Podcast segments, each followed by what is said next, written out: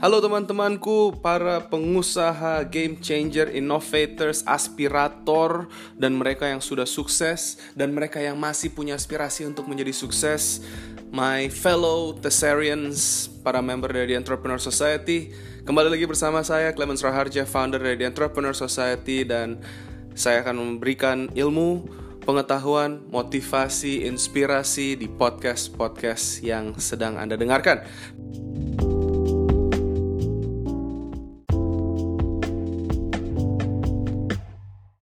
Topik kali ini kita pengen bahas tentang leadership guys. Jadi kemarin saya dapat DM di Instagram dari salah satu followers kita yang mempertanyakan kalau misalkan ada quotes yang berkata kita tidak menggunakan orang untuk membangun bisnis, tapi kita menggunakan bisnis untuk membangun manusia. Apa sih maksudnya kalimat ini? Kalimat ini banyak digunakan dan ini bukan kalimat yang baru lagi, tapi ini adalah sebagai basic dari leadership sebenarnya kita sebagai pengusaha kita sebagai game changer innovator aspirator ya kita kebanyakan suka salah tanggap bahwa kita menganggap manusia itu atau SDM atau tenaga kerja kita itu sebagai mungkin cuman sebuah angka. Tapi sebenarnya kalau kita mau ngelihat kita mau menciptakan sebuah perusahaan yang bisa long lasting yang sampai ke arah exit strategy kita perlu punya leadership yang cukup bagus atau yang sangat bagus. Dan itu berarti kita ngomong lebih dari arah menciptakan sebuah corporate culture, sebuah training system dan bagaimana cara kita bisa membuat mereka untuk loyal. Saya referensikan ada beberapa buku yang saya suka nih dari salah satunya tuh dari Simon Sinek yaitu Leaders Eat Last. Ini buku menceritakan tentang bagaimana caranya di US Army di mana mereka tuh ya kalau ngomongin leaders ya atau officers atau orang-orang perwira perwira tuh makannya belakangan. Jadi yang makan duluan tuh prajurit biasanya. Yang udah punya title yang udah punya status mereka lebih belakangan. Kenapa? Karena ini menciptakan sebuah kepercayaan di mana prajurit ini akan mengikuti mereka ke medan perang yang paling mengerikan seperti apa pun. Karena ya mereka harus atau leaders itu punya tanggung jawab untuk memastikan bahwa followersnya mereka itu aman gitu. Atau minimal ya followersnya mereka itu nggak di cuman istilahnya buang-buang nyawa deh gitu. Sama ada satu buku lagi li, um, aku suka tuh Lead Like Jesus ini dari Ken Blanchard dan Phil Hodges. Itu juga salah satu buku tentang leadership yang sangat-sangat bagus. Jadi sebenarnya apa sih key, key essence dari ngomongin leadershipnya sendiri? Itu kita ngomong bagaimana cara kita bisa menciptakan kultur ya di mana terkadang kita nih sebagai pemimpin atau sebagai bos kita tuh ngerasa kita tuh punya hak mau ngapain aja sama pegawai kita. Kita mau marah-marah kita bisa ngata-ngatain mereka dan sebagainya. No. Sebenarnya kalau misalnya kita mau punya pegawai pegawai kita harus memperlakukan pegawai-pegawai kita ini atau ya partner kita atau siapa pun itu yang bekerja bersama dengan kita itu sebagai aset. Kenapa? Karena ya memang mereka itu adalah aset dari perusahaan di perusahaan-perusahaan yang besar yang di mana pun juga mereka tuh punya sebuah training system dan corporate culture yang sangat-sangat bagus di mana memperhatikan kelangsungan hidup atau yang memperhatikan tentang pegawainya. Nah, ini ini yang ingin saya bahas di sesi kali ini. Nah, kalau kita ngomongin tentang leadership, banyak sekali cara-cara untuk kita mulai. Kalau tadi kan secara teoritis ya, guys, kita ngomong gimana cara kita bisa menerapkan langsung dalam bisnis kita. Dan ini ini mungkin ada beberapa tool tips yang mungkin cukup menarik yang bisa teman-teman terapkan langsung karena saya emang dijanji kalau podcast podcast ini akan bite size jadi nggak panjang-panjang punya nanti kita akan bahas deh pokoknya kalau the tool tips uh, tricks dan sebagainya yang bisa kira-kira digunakan oleh kalian langsung okay. nanti di segmen berikutnya aku akan kasih beberapa tools sama trip, uh, tips ya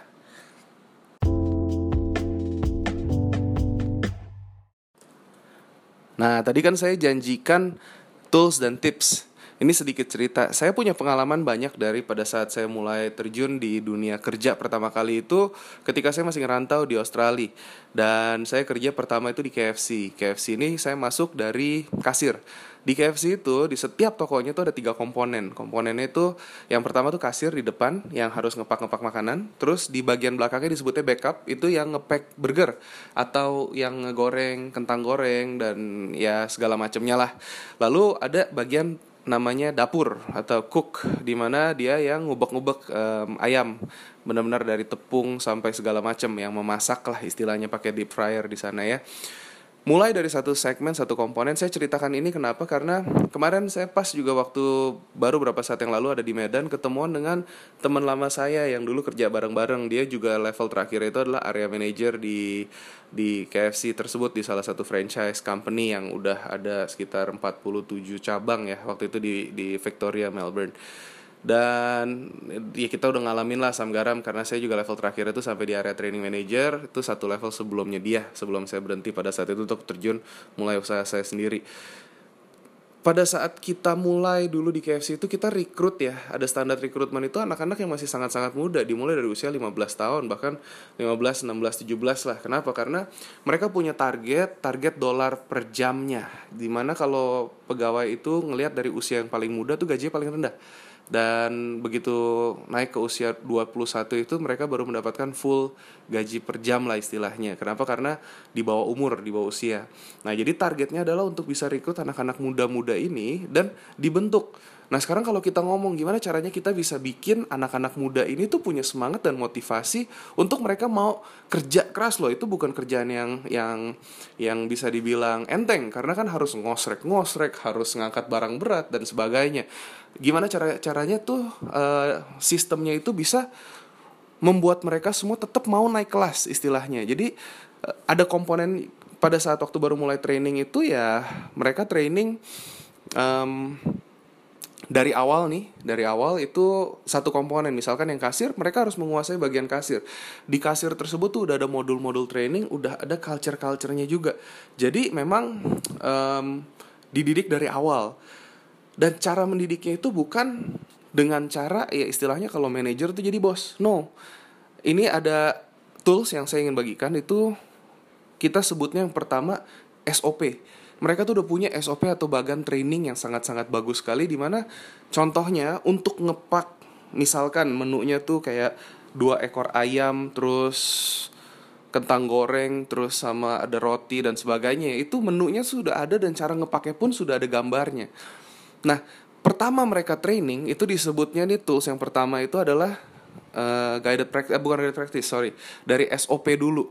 Lalu yang kedua itu disebutnya show and tell. Di mana siapa pun yang udah senior yang udah sertifikat uh, sertifikasi lulus dari modul tersebut bisa ngajarin anak baru. Jadi diajarin juga sama ngepaknya seperti apa. Ayamnya di sebelah kiri rotinya sebelah kanan ada potato gravy ada kentang goreng dan sebagainya jadi culture-nya itu adalah people training people di mana standarnya sudah jelas. Nah, yang yang kedua ini kan istilahnya si anak baru ini tuh memperhatikan aja. Jadi I do you watch. Ya, yang pertama I do you watch. Jadi saya melakukan, kamu nonton aja. Terus yang kedua, saya tetap melakukan, kamu boleh bantu. Misalkan kamu bantu ngepak gitu, kamu bantu uh, mendengarkan order yang masuk ke kasir terus bisa mulai bantu untuk untuk packing yang kecil-kecil deh. Tapi di situ masih ada ada peluang untuk mereka berbuat kesalahan. Dan kebanyakan orang kalau misalkan pegawainya bikin kesalahan tuh langsung dimaki-maki, bener nggak? Siapa yang masih ngerasa seperti ini, mungkin bisa revisi deh ya training kalian tuh udah cukup apa belum yang ketiga tadi toolsnya itu adalah disebut guided practice di mana you do I help kamu ngelakuin aku bantuin nggak apa-apa lalu you do terus I watch. Jadi benar-benar sampai kita udah nggak ngebantuin dia lagi. Kalau misalkan dia masih ngelakuin kesalahan kan kita masih bisa bantu tuh. Oh kita masih bisa kasih revisi perbaikan dan sebagainya. Tapi kalau misalkan mereka udah nggak salah lagi baru mereka bisa dapat sertifikasi mereka udah lulus. Modul ngepek yang tadi dua piece ayam. Kita sebutnya two piece fit waktu itu ya zaman dulu ini sistem yang bisa diterapkan di, di segala dan saya selalu pakai sistem ini atau atau training sistem ini untuk di semua bisnis yang saya ciptakan apa pun itu. Bahkan dari admin OB bahkan yang paling basic. Jadi ini tuh sistem yang membuat di mana orang yang sudah lebih dulu kerja bukannya acting seperti bos. No. Pemimpin yang melayani itu kata kuncinya Kenapa? Supaya kita tuh bisa bikin semuanya tuh merasa nyaman mereka untuk masuk ke organisasi kita. Nggak kaget lalu tiba-tiba ah gitu aja nggak bisa lu bego banget lu dikata-katain kan banyak. Apalagi kalau ngata-katain nah ini sekali lagi nih saya notice ya di Indonesia ini banyak teman-teman kalau misalkan ngerasa dirinya bos tengil ngerasa kita yang ngegaji tengil. Karena apa? Ngata-ngatain ya, itu bisa kelewatan. Kalau kita mau marah sama pegawai, ini satu satu ilmu baru lagi. Marahnya itu sama perlakuan atau sama perbuatan, bukan sama dirinya. Um, jangan misalkan nanti kalau marah-marah dasar lu orang kampung atau apa. Itu itu udah nyerang personal. Kita nggak boleh nyerang personal. Kita nyerang secara apa yang dia lakukan. Misalkan ayo kamu inget nggak kalau kita ngomongin sistemnya OB nih ya, um, pada saat dia mulai bebersih, saya selalu ajarkan mulai karena saya dulu pernah punya corporate cleaning juga di Melbourne. Ini kerjasama dengan teman saya yang punya corporate cleaning dari Perth dulu lumayan besar dan kita buka cabang untuk membantu teman saya juga yang salah salah satunya kena PHK pada saat lagi economic downturn di tahun berapa ya 2012 2013 kali. Um, itu kalau kita mau cleaning harus dari atas terlebih dahulu. Kita kemoceng tuh dari apa atas lemari lalu sampai pokoknya di meja kalau ada gelas ada piring kita taruh ke dapur terus dari atas itu kita buang sampahnya ke bawah baru kita sapu baru kita pel atau kita vacuum. Nah kalau misalkan dia salah salah dengan urutannya misalkan dia bersihnya dari bawah ke atas kita marahin dia bukan dari backgroundnya dia mau ngomong wah dasar kamu hitam sih kamu biru sih gue ijo sih atau apa gitu ya cuman marahin tuh lebih dari ayo kamu inget nggak standar kita tuh seperti apa refer balik ke SOP-nya. Kalau teman-teman masih di di level perusahaan yang masih awal, memang masih belum punya SOP yang jelas. Mulai ditulis nggak apa-apa. Kenapa? Karena kalau misalkan kita nggak tulis, ya nanti mereka nggak punya guidebook untuk kembali. Istilahnya mereka mau refer balik tuh ke mana? Aturan perusahaannya tuh yang mana? Gitu. Kita break dulu sebentar ya guys.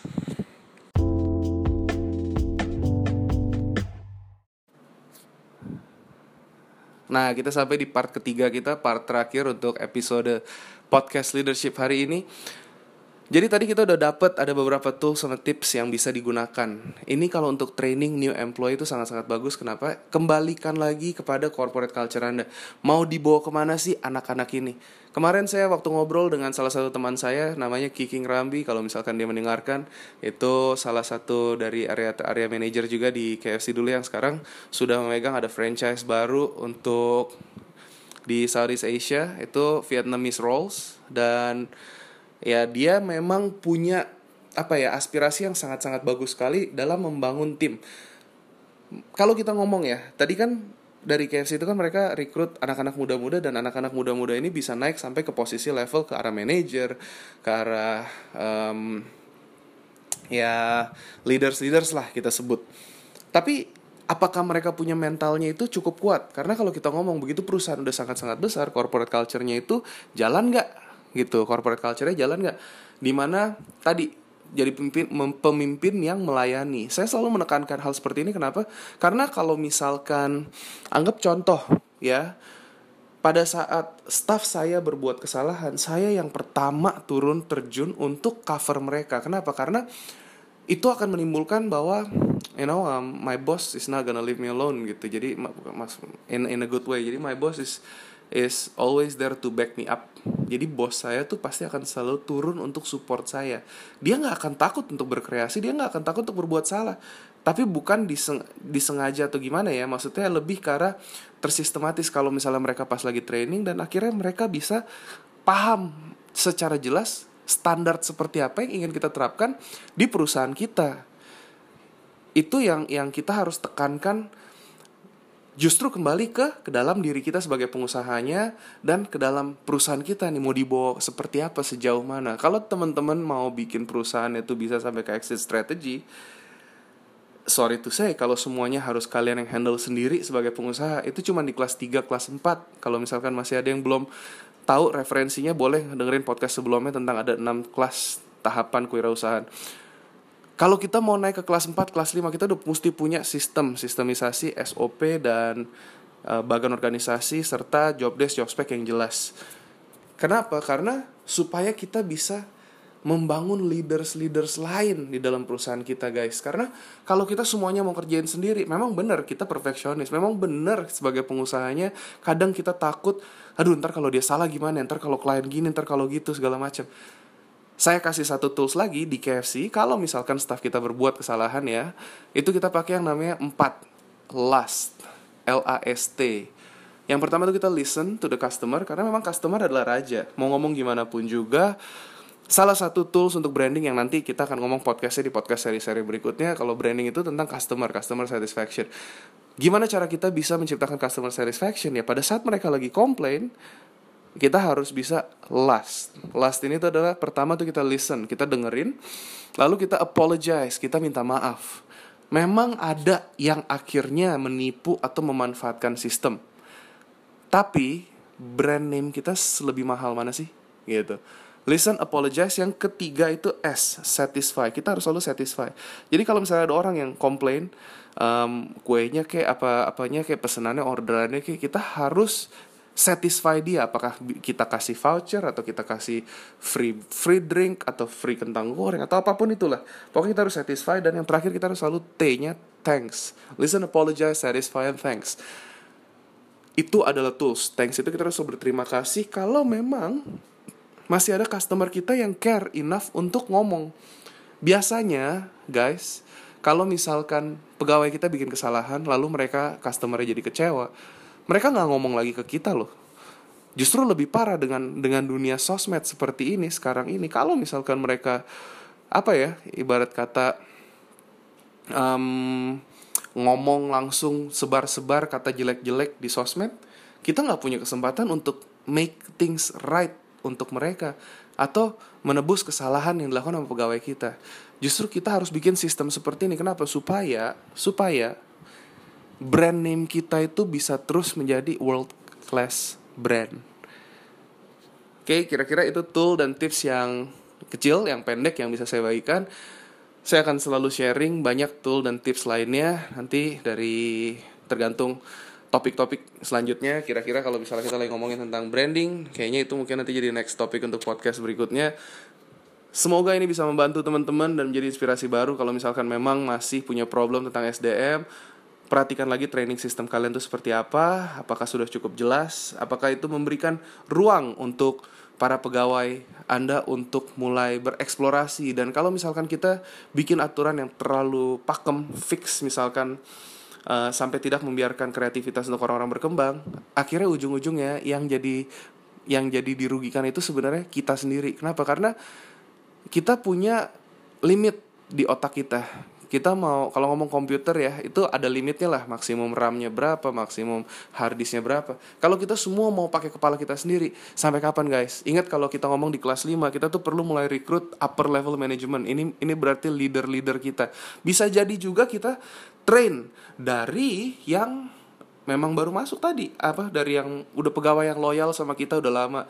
Jadi CTO, CMO, CEO, CFO mungkin nggak mungkin aja. Orang-orang di Google dulu seperti itu kok. Mulainya semua dari nol. Tapi ya 150 pegawai pertamanya itu masih tetap loyal sticking around sama mereka. Kenapa? Ya karena walaupun udah IPO loh dan kalau udah IPO tuh mereka udah tajir-tajir semua tapi mereka masih stick around. Itu because of the culture. Kalau kita bisa punya orang-orang seperti ini kita nggak perlu semua kita pikirin sendiri guys. Kalau kita pengen bener-bener perusahaan kita tuh multinational yang jadi sangat-sangat besar kita harus bisa menerapkan seperti ini. Dan ini yang saya selalu terapkan di dalam semua bisnis-bisnis saya. Dan siapa pun yang ikut terjun berbisnis dengan saya pasti akan merasakannya. Kenapa? Karena ya kita akan bikin sistem. Kita akan selalu membangun orang-orang kita. We build people through our business. Sekian. Semangat. Salam sukses. Di Entrepreneur Society. Go Bold and Beyond